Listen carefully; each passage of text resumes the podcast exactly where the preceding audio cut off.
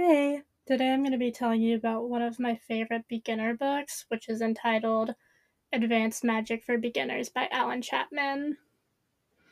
In my last episode, I told you about the book Prometheus Rising, which was also recommended me by my friend who recommended me this book. And as a magician, she is just such a great friend, mentor, like everything, and is just so amazing. And like going back and looking at all of my old notes and trying to find my perceived importance of this book when I was like a beginner and like a little kid basically was just so insane and like kind of hard because I had to like decode all of my dyslexic ass chicken chicken scratch, you know. and you know, bearing in mind I was quite young at the time and I didn't really have the mind to comprehend what he was actually saying. However, the author is like the star of the sassy man apocalypse, so what he's saying isn't really profound, but he is saying it in a little bit of a snarky way. But still. I think the author does give kind of a shallow view of magic a little bit. Like, not shallow per se, but he doesn't, like, it's kind of it's difficult to explain. Like while it is called advanced magic for beginners, I would say a lot of it is relatively like intermediate. so I guess it is kind of like more or less talking about fundamentals. It's talking about like different habits to get into before you um, acquire this uh, practice as a lifestyle, essentially another thing that like was kind of striking to me right off the bat was kind of like the author's shallow view of like occult or magic history. Chapman saw the beginning of magic in Greece around uh, the Plato's era and kind of thinks about more of the Plato and Hellenistic era was kind of like the beginning of magic at the time, but from what we know now, we know that um, from the beginning of human consciousness, magic was very much a thing and was very much something that people practiced, right? Man is naturally a very religious animal, as someone said. That's not, those are not my own words, but um, we know, we do know magic has been around forever, and while this may be the best documented um, case of a magical practice at the time, it's claiming it starts around that era is, seems a little shallow.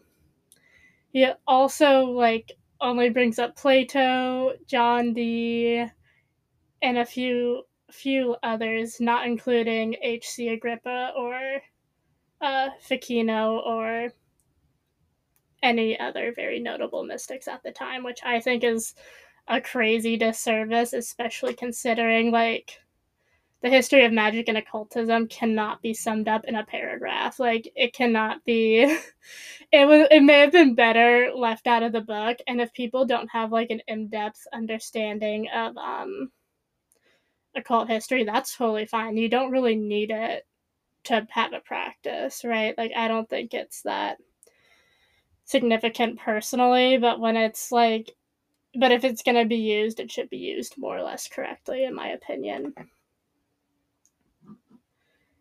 I also think like his attitude problem's a little funny, but I also feel like it's kind of the picture definition of a of like a man who gets like a sliver of the div- divine truth and then is like out here like thinking he's like a super chat or whatever the fuck like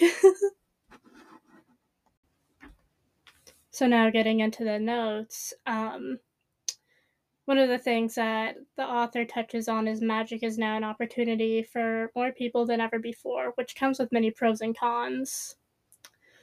Um, the author also is not the biggest fan of postmodernists, low key, and he believes that postmodernism did a number on the occult world, causing a plethora of issues, which include but aren't limited to lack of experience and lack of experiments, meaning like the idea of occultism and magic as a whole is relatively shallow, but people will also walk around with this shallow knowledge and like spew a lot of misinformation and stuff like that, which I, it, it seems to frustrate the author quite a bit.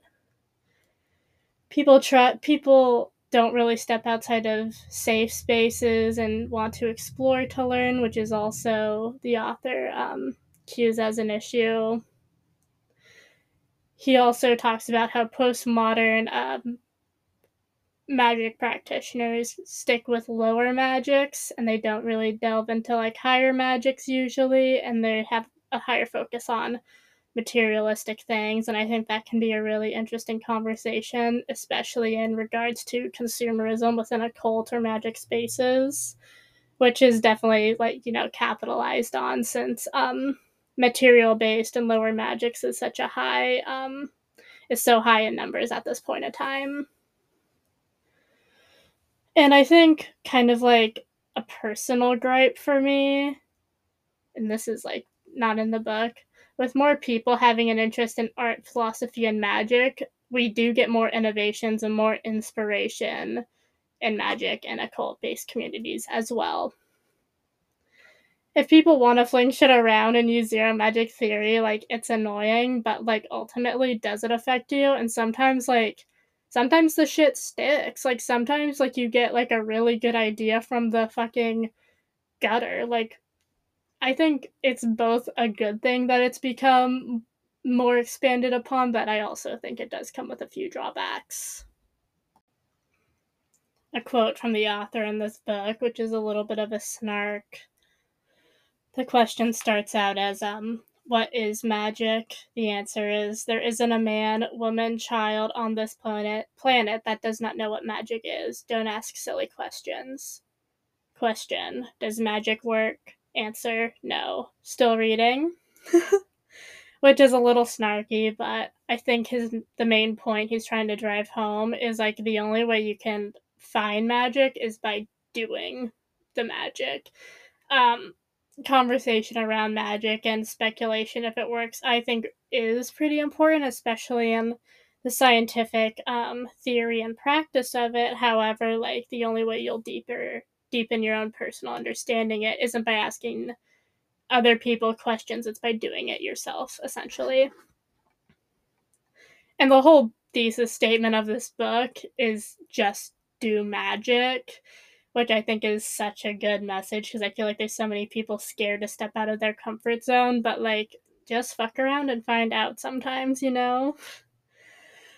And one aspect from this book that I really love and it took that I took very personally was the act of dreaming as a magical act or a magical act or dreaming within manifestation, right? And the importance of recording dreams, having a better understanding of the plane which dreams exist upon. It's integral in in regards to conjuring or manifesting essentially because when you think about I don't know, I kind of wrote down like this like scenario but essentially, you know, did you do you guys remember like the book of spells.org which was like these cringe ass spells and it was like this website from the early 2000s or whatever and it was like how to become a mermaid or how to become a fairy or whatever. Like maybe you won't be a mermaid or you won't be a fairy in like this material plane but that doesn't mean you can't manifest being a mermaid within your dreams. Like that doesn't mean that it's not that doesn't like exclude a reality of it. You know what I mean? So I think that's a very interesting way to think of it manifestation and how it can correlate to both the material plane and how it can relate to um, an astral or dream plane as well. And I think it's just important. I, I like the I like how the author emphasizes the act of record, recording dreams and learning more about um, dream as an act of magic itself. The other thing I uh, took away from this book is how the author thinks of the dream world more as like an artistic medium to communicate and paint different ways, different ways of manifestation, such as people can speak to entities in a dream plane. You can like manifest things in a dream plane. Um, the more you manifest, the more you learn about the nature of reality and how to work it.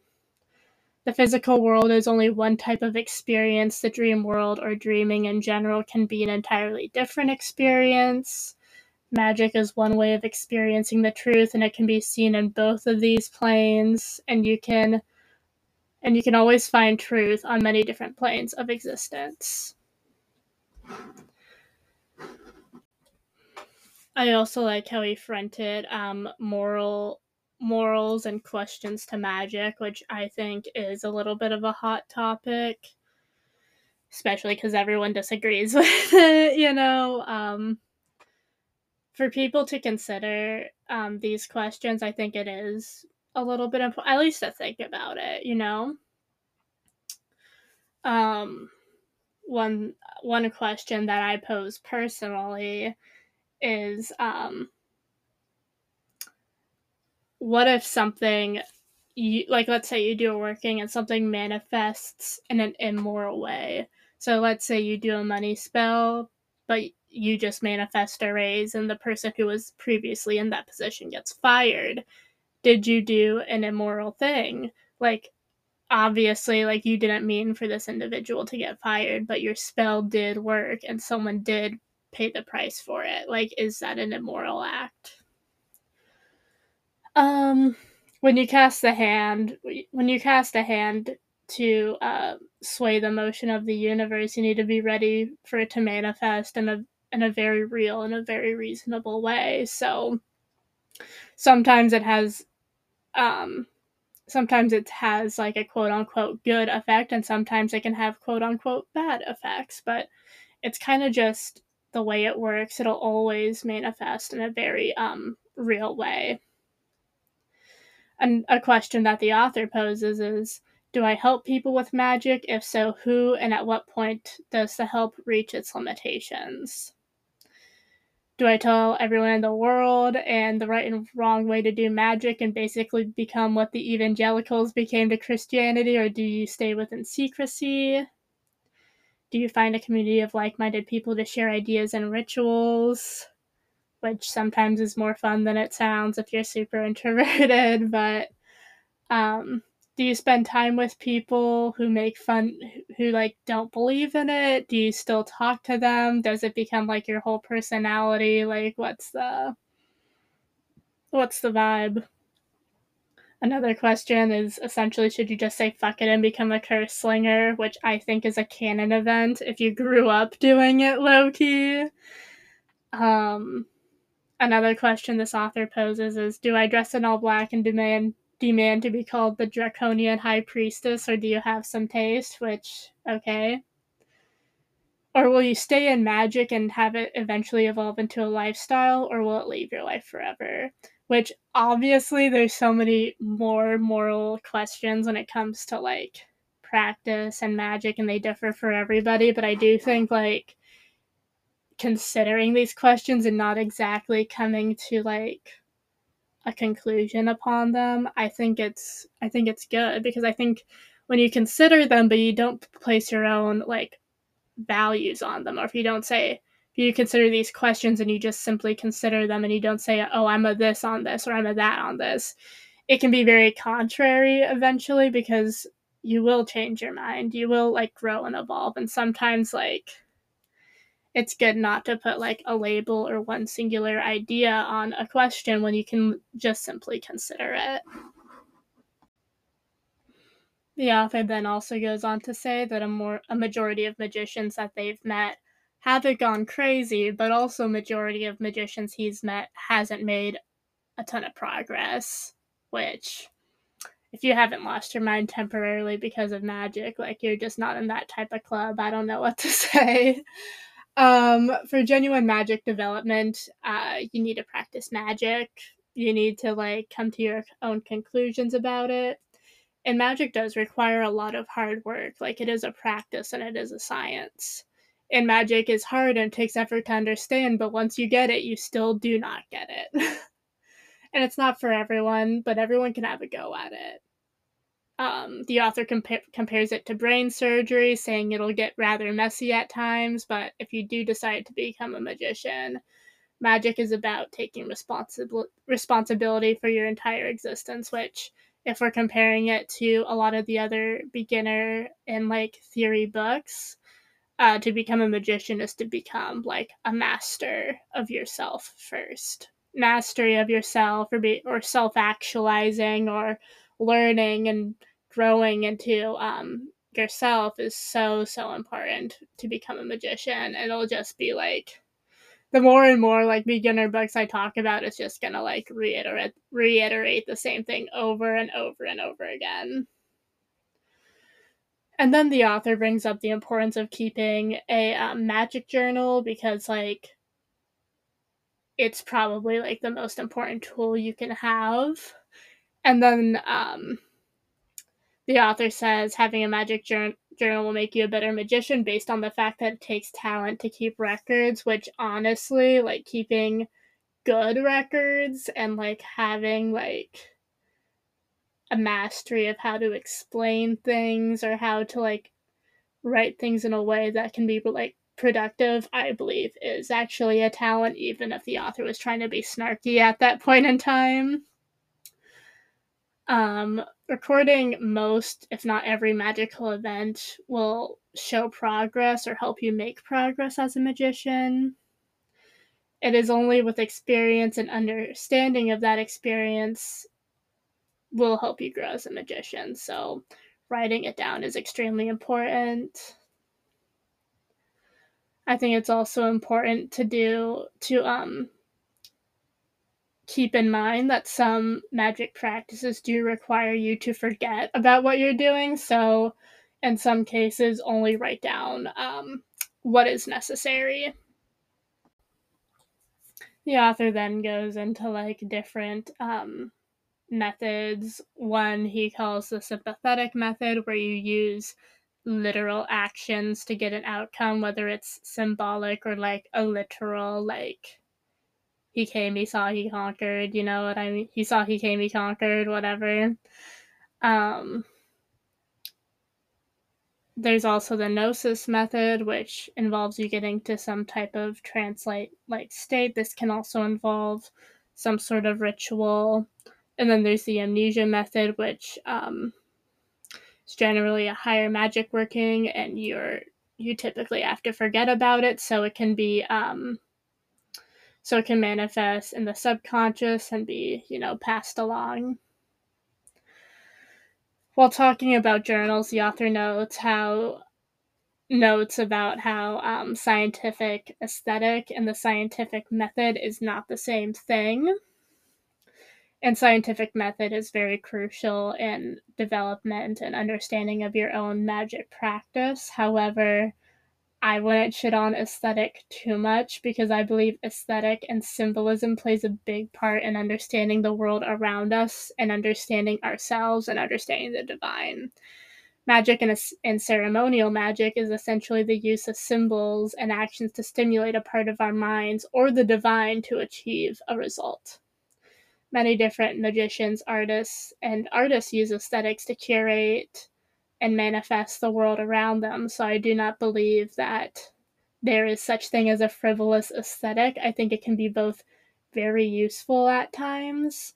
So like but I do think it is important to say that the scientific method in terms of um, magic and manifestation is very important. I do think there is also like not a lot of space to shit on aesthetic when it can play a pretty vital role in um, practice and manifestation. The author also points out the importance of working with different belief systems, which I heavily agree with because chaos magic is what's up. Um, the difference between adopting a and using a belief system is very different, and like one basically needs an intellectual understanding of the topic, but your viewpoint kind of doesn't change. And then the other one is where your uh, mindset and belief does change, and it's um, it's called um, he uses it as belief shifting, but I think a lot of us uh, generally use the term paradigm shifting. The author identifies what paradigm shifting is and how it's at times a very abstract concept. Because when you're adopting someone else's belief system or someone else's view or you're quote unquote standing in someone else's shoes to achieve a result, it can be a little bit more abstract because it's like is this actually the person's idea and their identity, or is it my perception of this person's idea and identity? And if it's my perception of it, where are the shortcomings, and how does this like not always slip into the mold of it, right?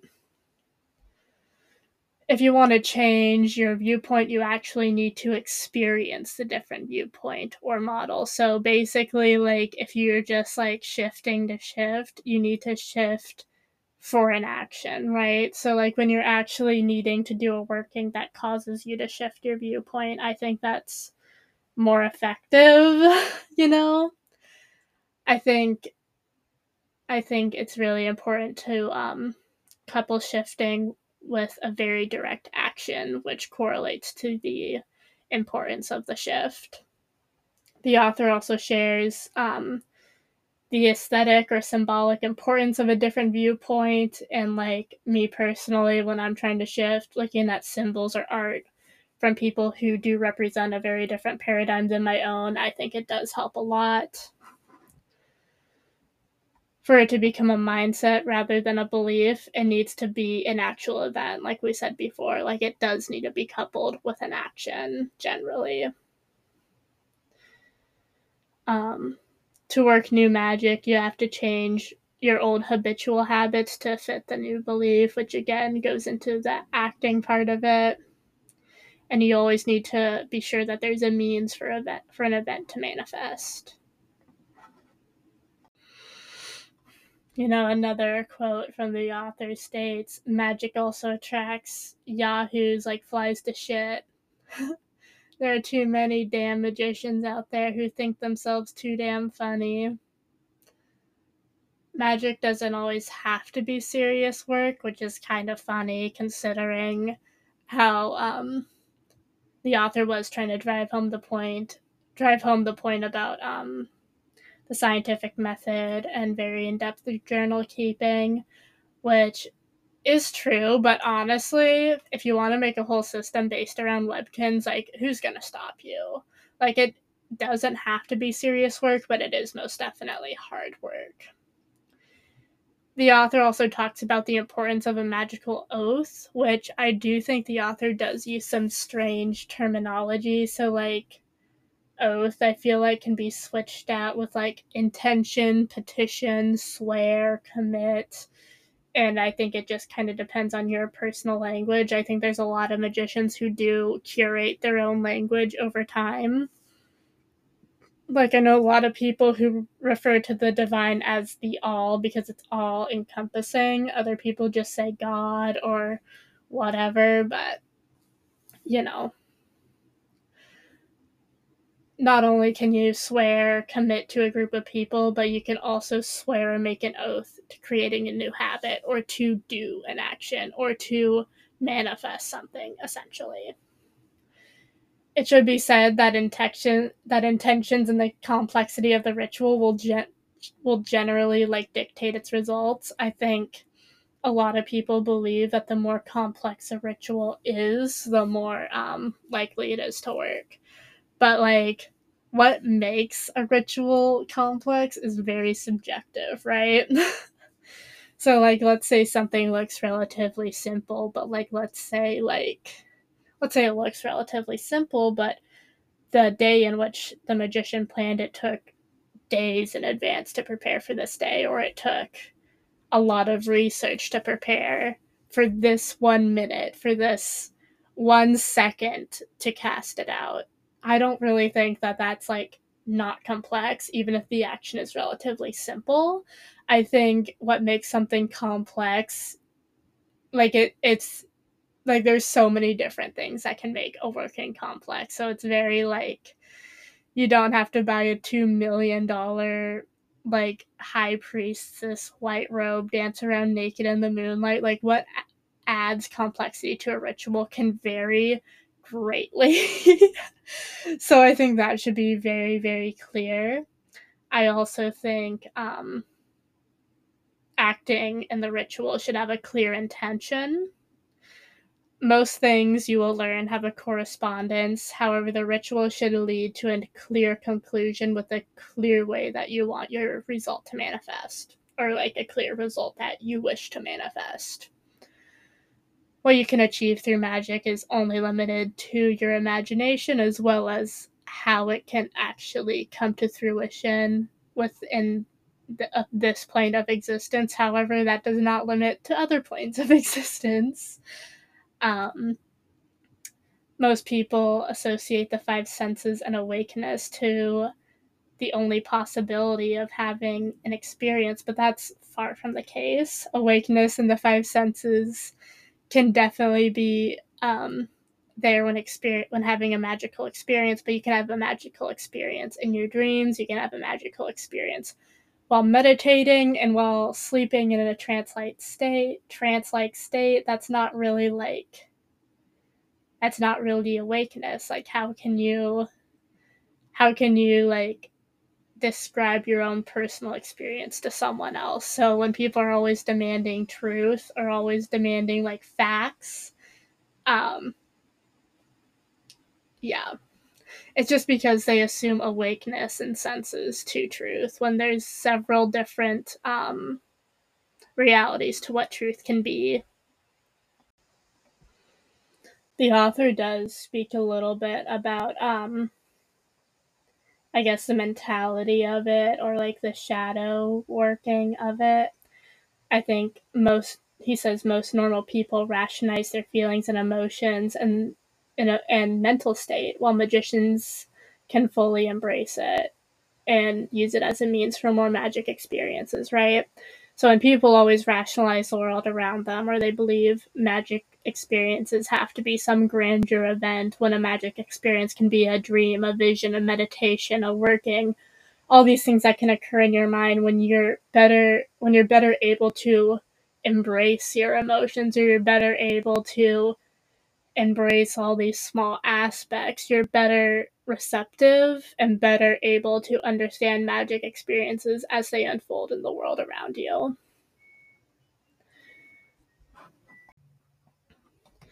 The author does go to talk about the astral plane. Um, different planes of existence and dreaming is something very um, important to this author and his works. So when he describes the astral plane, love take a note, take a take a note, or keep in mind that um, a lot of authors and a lot of magicians describe this plane very differently, and I think different people have different perceptions on what this could be or how they describe it. So just keep that in mind. The astral realm, the author describes, is a world we can as- access through projecting and dreaming, this plane has its own set of rules and laws, and this world is very ether like and can be influenced by intentions. Um, he describes it as etheric and be- be- between etheric and the mundane. And the astral is more about energies, and an exam- example of this energy is chi, which he thinks is very fundamental to um, this plane and he also um, chi and different energies is very um, fundamental to this plane, right? So this author then goes into discuss breath work and meditation, which is always very fundamental when learning about magic, like breathing, meditation, and like understanding the energy of the world around you is always very um, important in the fundamentals of magic. And it's also very important when you're dreaming or projecting. So to this author like it is a pretty big uh, point in the book so i would definitely recommend reading it for yourself to improve as a magician you do need to practice magic and you also need to practice breath work and meditation and there are different small types of meditation and rituals that can aid you in this as well, which I would definitely recommend researching. The author also um, calls gnosis absorption, which maybe maybe he um, has a different classification for it, but essentially it's a little bit of a trance. It's basically metaphysical experiences that can take place on any plane. And like the state of absorption is like the state of insight, where it's more or less a magical concentration. It can happen with dancing, having sex, breathing. But absorption is basically a trance like state, trance like state. And I think it's very, very similar to Gnosis, if not Gnosis itself, which again, a lot of magicians do have their own vocabulary and a lot of their own like words they use to describe the world around them, so I won't nitpick it too hard. He calls it absorption because it's when the magician gets absorbed into the state of the ritual. And you can find like it's when you find the importance of the chosen goal or you find like it's where you find the awareness within the sensations of the working itself. So I think it's maybe it's not gnosis per se, but it is kind of like um, the zenith of the trance like state. The author also notes that enlightenment is a process, not a one time event no matter how hard you try, you probably didn't hit ego death when you were 10 and you can't buy or cheat it. So, a lot of people who claim that they have the ultimate key to enlightenment, you know, maybe, but it's very unlikely. And one ultimate key is not a one size fits all thing. Like, people find enlightenment in different different ways. Um, the peak magical experience is when you understand the true nature of reality. Um, learning truth is a process, and once you learn the quote unquote truth, there are still more truths to learn after that. So it really is just such a process. Like people claiming enlightenment, people claiming they've been through ego death are probably the people who've never experienced it before but I think it is kind of like a hot term that gets thrown thrown around quite a lot. Reality is just an experience that we're experiencing constantly and all the time, and we're learning how to evolve, tamper, manipulate, grow within it. Like it's all just a process of being and you can have magical experiences at every level and it's different for everyone and some people may never reach enlightenment and that's fine and like some people will like put in the work quote unquote it's like people who go to church and pray every single day and never ever ever hit that magical experience because they're doing an ineffective ritual that doesn't work for them and people are just saying words instead of meaning the words and they're just hoping that something will sway the hand of God and it will eventually turn out well for them. But that's very rarely how it works because it's just empty words with no action. It's also better, and then the author then goes to talk about um, talking to entities and when the author refers to ent- to speaking or communicating with entities, he refers to it as God bothering, which I use every day in my like vocabulary. I just think it's so fucking funny. And um yeah, the talk of it is kind of scattered a little sporadically throughout these notes, which is my fault. But basically, faith is going back to what we were saying about um and effective rituals and how people can go to church every single day and get no result.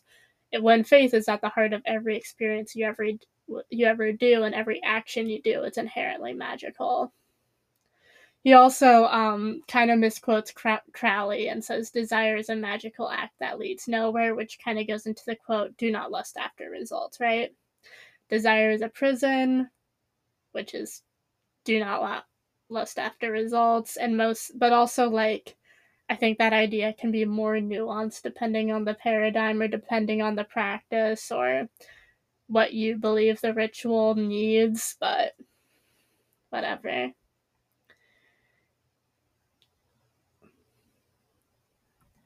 He also goes to talk about traditional magic, which um, which is magic you learn through traditions or orally. So like maybe some things that are passed down to you or like some traditions that are passed down to you you don't think are inherently magical but a lot of cultural practices are inherently magical right like the art of pickling like you you may not think that's like an inherently magical practice but people did that to survive like when it's based when it's based and rooted upon rooted in um survival it is inherently magical and people do um hold those practices with very, very, very um, close faith.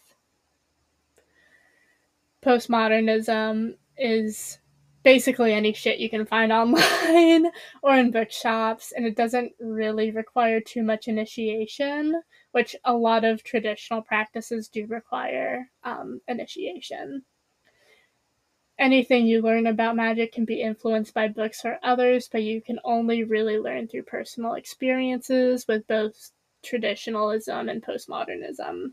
And both traditionalism and postmodernism offers different appearances in finding the truth. While traditionalism swears by its teachings, post postmodernism is more of like it's all relative type of thing, you know? To get magic to get better at magic you need to like practice and you need to like exercise it like a muscle, right? You know, like how people say your brain's a muscle, you need to exercise it daily. I guess the same can be said for magic. It's also like important when you're considering like writing down in your magical journal when you're doing a writer ritual, considering what really happened or like actually considering it like logically at the end. Um, usually when a thought enters your mind about what happened, it's the only thing that holds relevance. But I think it's important to think about other things that could stem from it. You know what I mean? Like when you do a working, really think in depth about how it actually came to fruition rather than the first idea that popped into your mind. Being a magician means you take responsibility for the manifestations you do, even if it seems like a coincidence or a synchronization of the universe, manifestation will always have very mundane effects, which will lead to a final result. I think it's, um, and going back to what we said about morals or whatever, like if it does manifest in a quote unquote immoral way, you do need to claim responsibility for that. Whether it's moral, immoral, it's all subjective, anyways, you know?